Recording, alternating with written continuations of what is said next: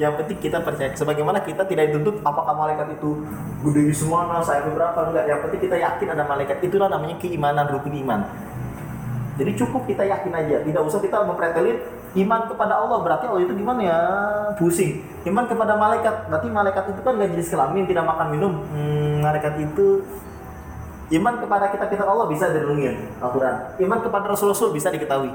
Iman kepada hari kiamat tidak harus kita mengetahui detail. Demikian pula iman kepada Rasul-Rasul harus gak wajib gak kita mengetahui nama 313 Rasul dan 124 ribu para nabi. Wah pusing kan? Ngapalin nama 124 ribu para Iman kepada hari kiamat wajib gak kita mempercayainya? Wajib. Wajib gak kita mengetahui dari itu bagaimana? Yesus Yesus gimana? Susah kecuali orang berilmu iman kepada kodar kodar wajib kita mengetahui secara detail bagaimana proses pencatatan yang yang penting kita yakin bahwa segala sesuatu telah terjadi telah ada di dalam kitab lahir mahfuz. Gitu